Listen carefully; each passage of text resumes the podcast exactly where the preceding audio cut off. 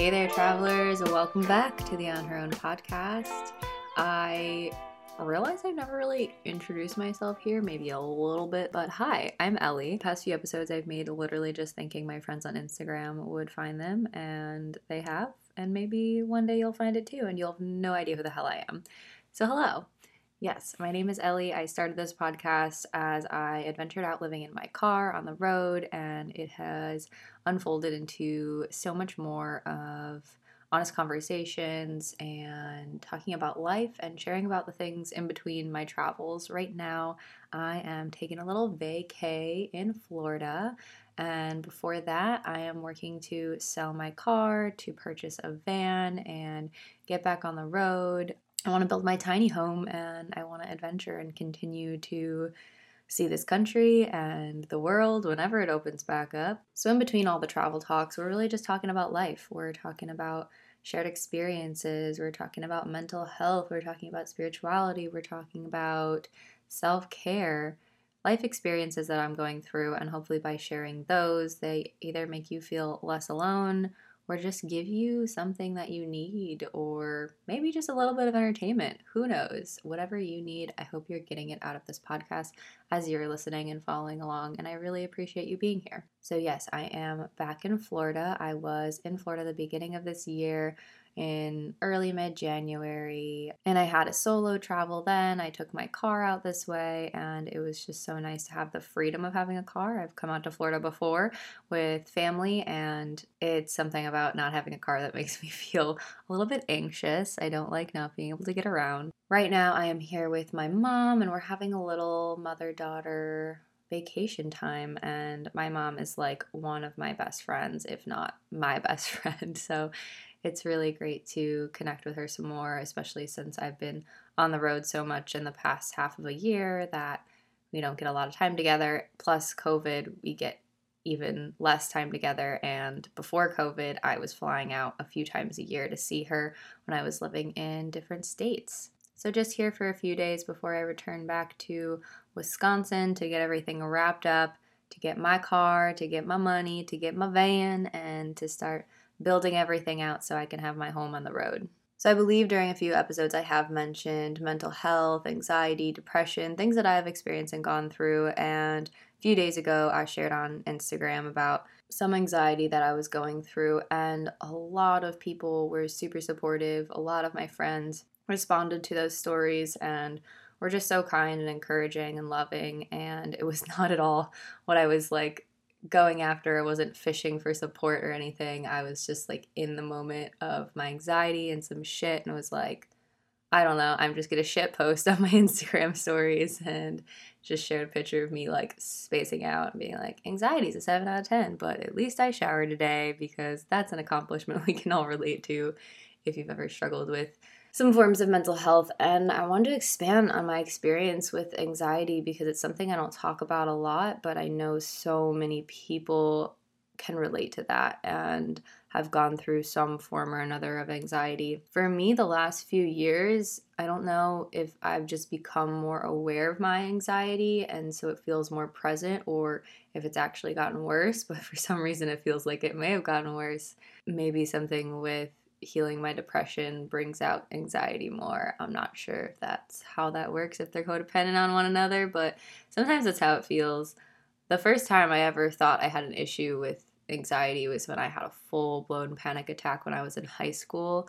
And I mean, I thought I was to die. I just thought I was to stop breathing. At the time, it felt like I lost the three closest people to me, which just felt insane. And I've gone through this pattern over and over again in my life where I get really close to people and then something shifts and it's not so much as there's something wrong with one of us but more so each of us are going into a different path of our lives and we're just not meant to be close anymore which sucks and makes me feel like there's something wrong with me in the sense of why am I losing everybody close to me? But at this time, I was in high school.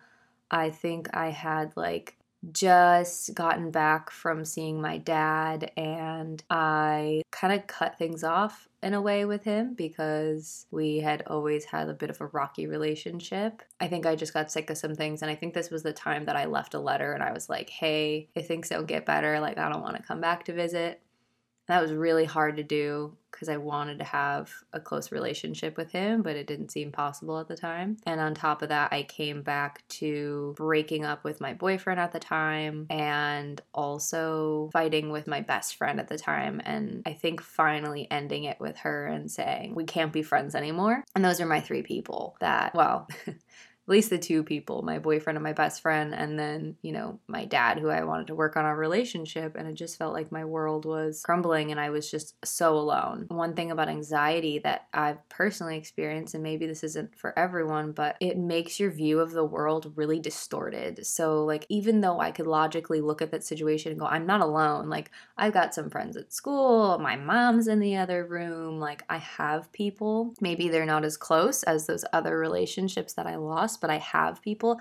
It's you're not always able to see that in that moment. Anxiety clouds all of that and just shows you this tunnel vision of you are alone. It's only you. No one loves you. All of the terrible things. And I just started to freak out and I went into, you know, hyperventilation and had a panic attack. And I was really grateful because I had a friend at the time who, and it's so funny to say, like, I had a friend at a time who we were talking and we were close enough that he could help me through this and still at the same time think I was so alone alone, but that again is that tunnel vision and that distortion of what was really going on. So I had this friend, and I'm, you know, I see so many people are around for a reason, a season, or a lifetime, and so many people for me are around for a reason and a season.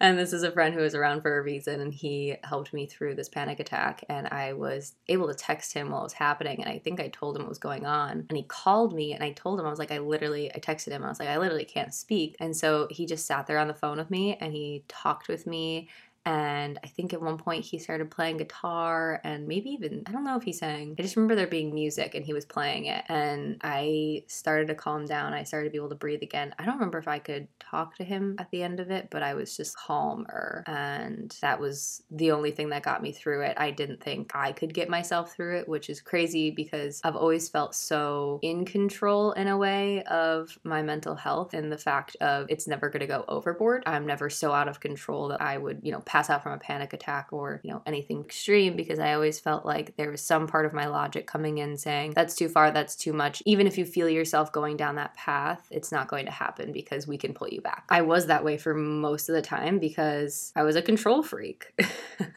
to put it simply, I was a control freak. I wanted to be in control of everything in my life that goes back to the part at the beginning where I was like, I like having a car and I don't like when I'm here and I don't have a car because I want to be in control. That's really what it's about. So that was the first time I acknowledged having an issue with panic and anxiety. And I'm not even sure if I even talked to my therapist about that in high school now that I think about it. I have no idea. I was in therapy for seven years starting in high school. It changed everything. And one of the biggest things that helped, like I was saying, with the distortion and the way that anxiety can just give you this tunnel vision or, you know, any mental health can give you that tunnel vision. I experienced that with depression too, where it was just like you're just looking at the worst parts of yourself or the worst parts of the world. My therapist put it into the fact of identify that voice. Don't identify with it as it being you. So when you're having those thoughts of like, oh my God, I'm so alone. This is the only, know, there's something wrong with me. I'm always going to be alone. I was able to apply what she said. And in that situation, if I had known at the time, I would have been able to be like, oh my God,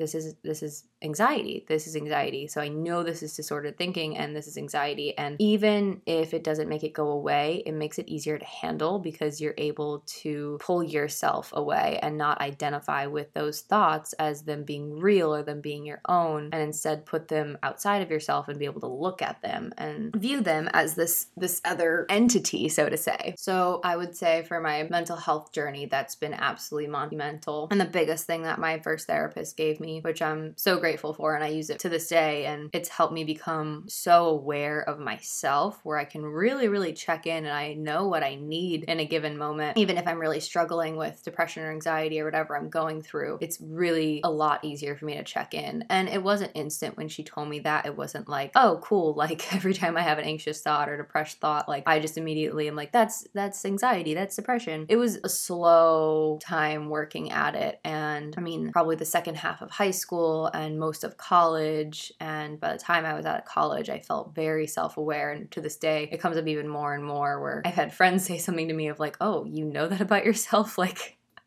wow. Like, yeah, overly self aware, which sometimes has its downsides, but I'm overall really grateful for it. And it really helps me to check in and keep my mental health in a better balance. And also, when I'm talking to my therapist, it gives me a better tool to be able to communicate and share with her what I'm feeling and what I'm going through because I can look at it from the perspective of, I know this is anxiety, and let's talk about like how I can tackle this instead of identifying with it and she's got to work to get me to not identify with it and like pull away from it first before we can work on it. But yeah, the last few years, I I think it's more so that I've become more aware of my anxiety, possibly, or maybe even that in my depression getting better, the anxiety is increasing. I don't know exactly what it is, but in some of that, it's been difficult lately, and it almost seems like my anxiety's gotten worse. Like the depression was really heavy in high school, and the anxiety has creeped in the last few years. And maybe it was because I wasn't aware of the anxiety. Maybe it was because I didn't think I had anxiety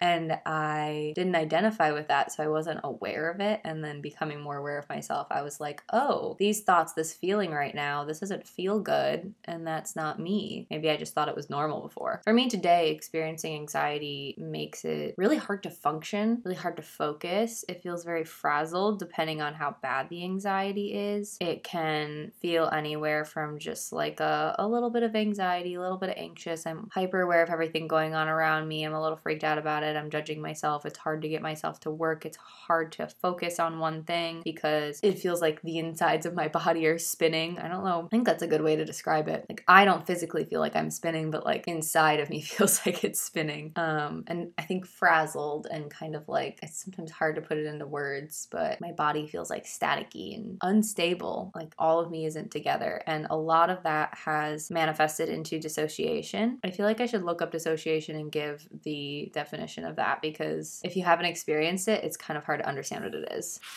And of course, I'm not the best at dissociation or just typing it in. All right. Dissociation, noun. The disconnection or separation of something from something. So, from this matter, it would be my consciousness or my mental self from my physical self, maybe? I don't know. Um, from something, something, something else, or the state of being disconnected. Psychiatry definition is separation of normally related mental processes resulting in one group functioning independently from the rest. I feel like these aren't the best, but basically it's like disconnecting from your body. Sometimes it's the sense where I'm like, I haven't forgotten where I am, but it's the feeling of I feel like I don't know where I am. That's the best way I can think of describing it. And then within that, there's derealization and depersonalization, which are both things that I've experienced.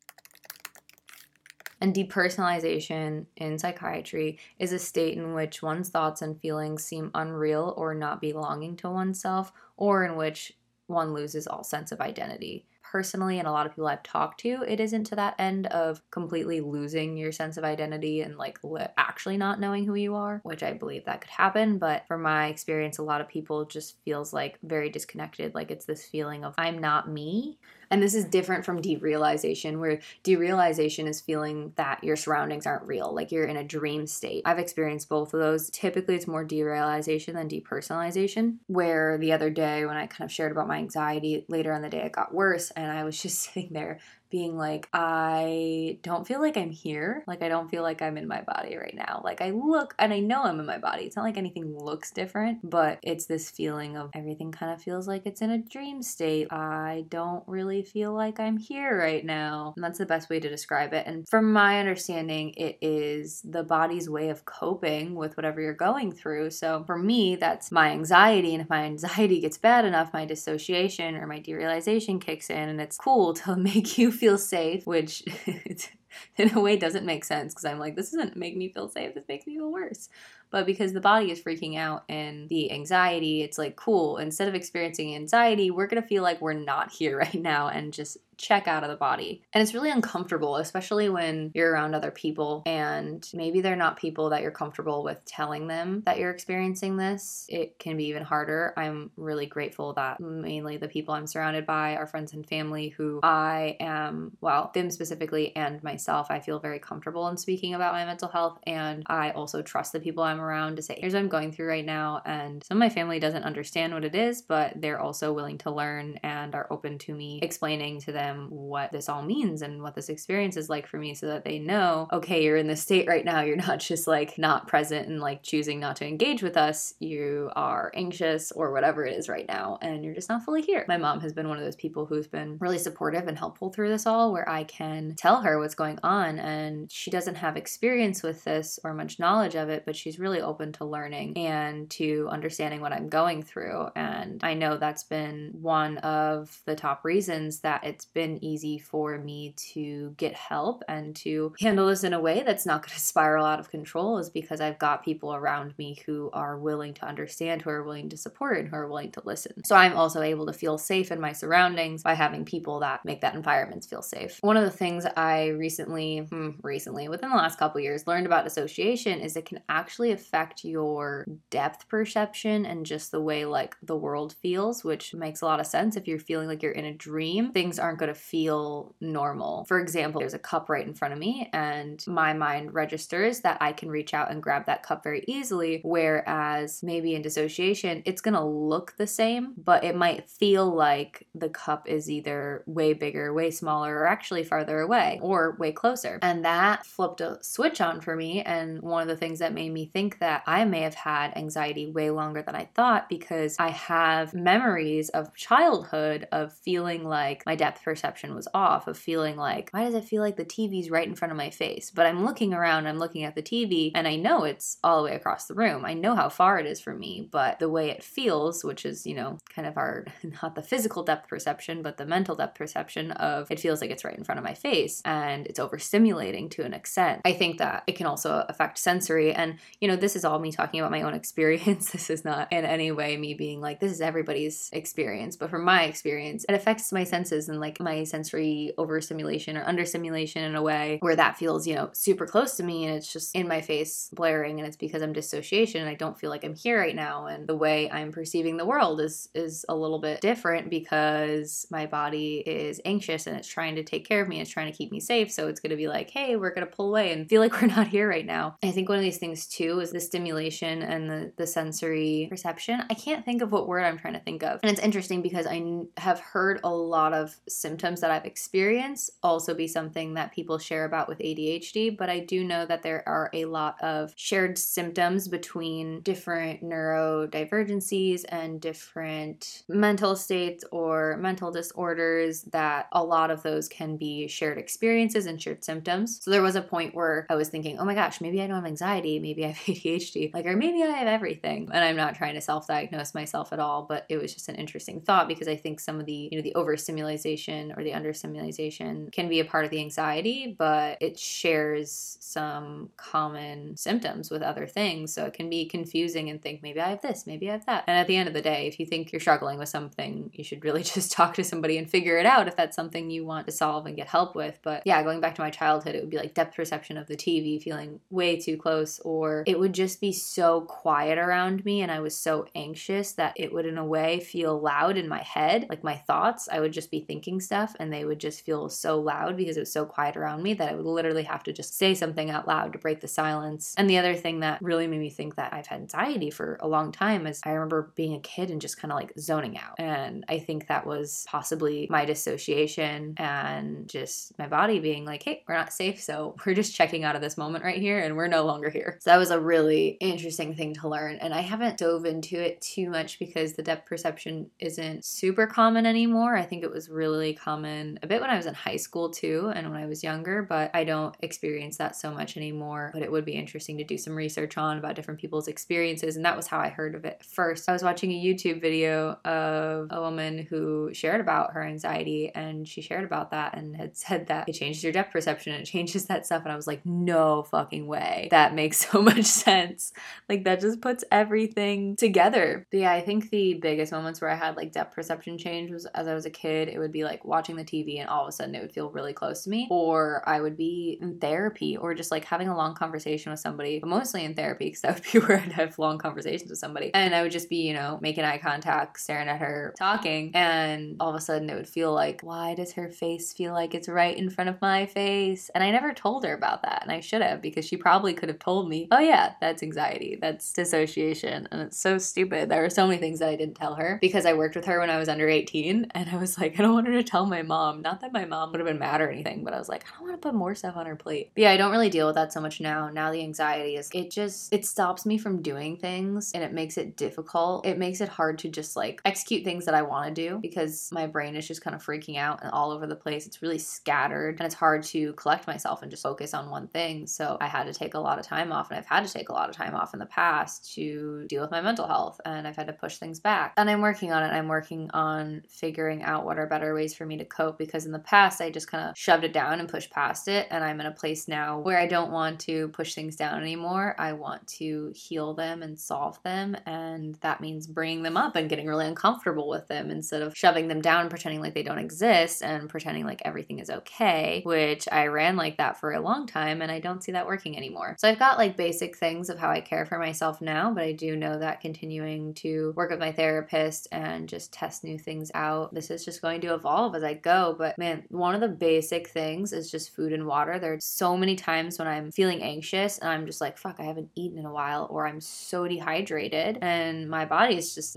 not nourished and it's it doesn't function like that. Especially in the morning. If I wait too long to eat, I'll like start working and I'm like, oh my god, I'm so anxious, I can't work right now. Well, no shit, you haven't had anything to eat. CBD and weed have also been super helpful. Sometimes just CBD CBT can calm my nerves down, but other times I'll just go smoke a little bit or I'll take a little bit of an edible. I'm really grateful to either be in or around states where it's legal, so it's easy for me to obtain and I know that doesn't work for everyone, but CBD is also really helpful if you can't. Not an ad, but I really really love. I have a dear friend Lauren and her husband Joe owns Cured Nutrition and they are one of the CBD companies where I actually am like, "Oh, it's working" because there's so much junk CBD out there because everybody knows that there's such a big market for it and people aren't educated on CBD, so they'll just buy whatever they see. But there really is a difference in quality CBD. And I know so many people have been like, oh, yeah, I tried it and it doesn't work for me. I'm like, you probably bought crap. Don't buy it off Amazon. So if y'all check out Cured Nutrition, they've got some amazing stuff and not an ad. But yeah, purely just because I've tried their stuff out before and it's one of the only ones that worked for me. I remember I tried their cookie dough out one time and I didn't look at how much CBD was in there. It was like 35 milligrams, which isn't like, it's not weed. It's not going to get you high. But I ate the whole thing and I was just, wow, I'm like on a new level of chill. of like I'm so calm. This is great. And I really have loved their their rise capsules. Now that I'm thinking about it, I want to buy more of those because they're energy but without the caffeine and I don't do caffeine anymore, but then they are really calming cuz sometimes my anxiety will kick in, in the morning and that sucks because I'm literally just want to start my day and get everything together and now I can't. So can we please fuck off with the anxiety? And recently my current therapist recommended to me L-tyrosine, which is an amino acid and I want to do some more more research. I've only tested it out a little bit. And again, don't take any of this as suggestions as to what you should do. I'm just sharing my experience. But um, apparently, it's an amino acid. She explained to me that sometimes people have a hard time, I think, processing it or forming it in our bodies and that it can help people. And what we were originally talking about was some of the symptoms that I described as being similar to ADHD, of just not being able to focus and feeling like, oh my God, am I lazy? And wanting to get things done so badly, but just literally sitting there and like watching my day go by and being like, why can't I do any of these things? It's things I'm excited about. So that's also, I think, been helpful for, I don't know, somehow regulating my anxiety too, because I've noticed on the days that I'm taking that, that is also subsided. I'm just kind of testing all these things out for myself right now and seeing how they go. And, you know, if you're experiencing similar things, talk to somebody. It's, it's easier to create a plan when you've got somebody who has experience with this stuff. But you also, you know, can experience with the basic things yourself of what kind of basic care does your body need right now that can improve it, what kind of environmental things makes it worse or makes it better. I know for me, one of the environmental things that I need is a quiet morning when I wake up. So sometimes for me, that even means I'll purposely sleep in and wait until people leave wherever I'm staying or wake up way earlier where nobody is awake yet just so I can have a quiet morning of being by myself and not talking to anybody yet and maybe just journaling or just taking the morning slow and like easing my way into waking up instead of this abrupt jump, wake up, go into things where that can kind of trigger my anxiety if it's just too abrupt. And a lot of that is I can do that by myself if it's just me like rolling out of bed and just starting things right away. But if I wake up and then immediately have people talking to me, it throws me for a loop and like does not start my day well and often can trigger my anxiety right in the morning. And it's one thing if I'm just, oh, hello, good morning, like sleep well, cool, that's fine. But if somebody like engages me in a conversation, asks me a question about something, I'm like, I'm not ready, I'm not awake yet. It's almost like, you know, people who have another coffee in the morning, except instead of making them upset, you're gonna make them anxious. But I will say, out of all of those things, and something I mentioned earlier, the thing that makes it the easiest when I'm not alone, because if I'm alone and I'm anxious, there are a lot of other things I can do. But if I'm around people, if I'm in public, you know, when I had a job that I had to go in for, I used to work at a shoe store, I worked at a couple restaurants, and at a school. But the thing that made a lot easier and actually made it better was when I just told people what I was going through. And, you know, maybe that was I still showed up at work and I said, Hey, I'm here. I can work today. This is fine. But I need you to know that my anxiety is really bad today. So if you just see me zoning out or maybe I'm not completely myself, I just want you to know that and know that I'm still here. I'm still ready to work. But if I don't completely seem like myself, it's not personal. I'm just going through something. And that changed a lot for me. And I don't think of really any anybody who I shared that with who didn't take it at least semi well. Maybe not everybody understood it, but they were really compassionate. They were like, "Thank you for letting me know." And is there anything that you need or, you know, just really understanding. And I did even have, you know, a couple places where I worked that I actually texted my boss and I was like, "Hey, I'm going to be late today. My anxiety is really really bad and I literally cannot get out of the door." And I remember that was my college. I used to work for the props department and he was just so kind and so understanding and it was just that's okay okay. Like, take the time you need. We're to be fine. And I really appreciated that. So I know not everybody's in that situation where they either have people that they feel safe enough around to speak up to, or maybe you don't feel confident or safe enough in expressing those needs to people. And, you know, it's a combination of working on getting comfortable with your own mental health. And that can be starting with having conversations with friends who you already know have, you know, similar experiences and getting comfortable talking about that. And maybe that could be working your way into talking with friends who don't have the same mental health issues, whatever that is for you. But for me personally, talking things out has always been really helpful, no matter what it is, because it just makes me less anxious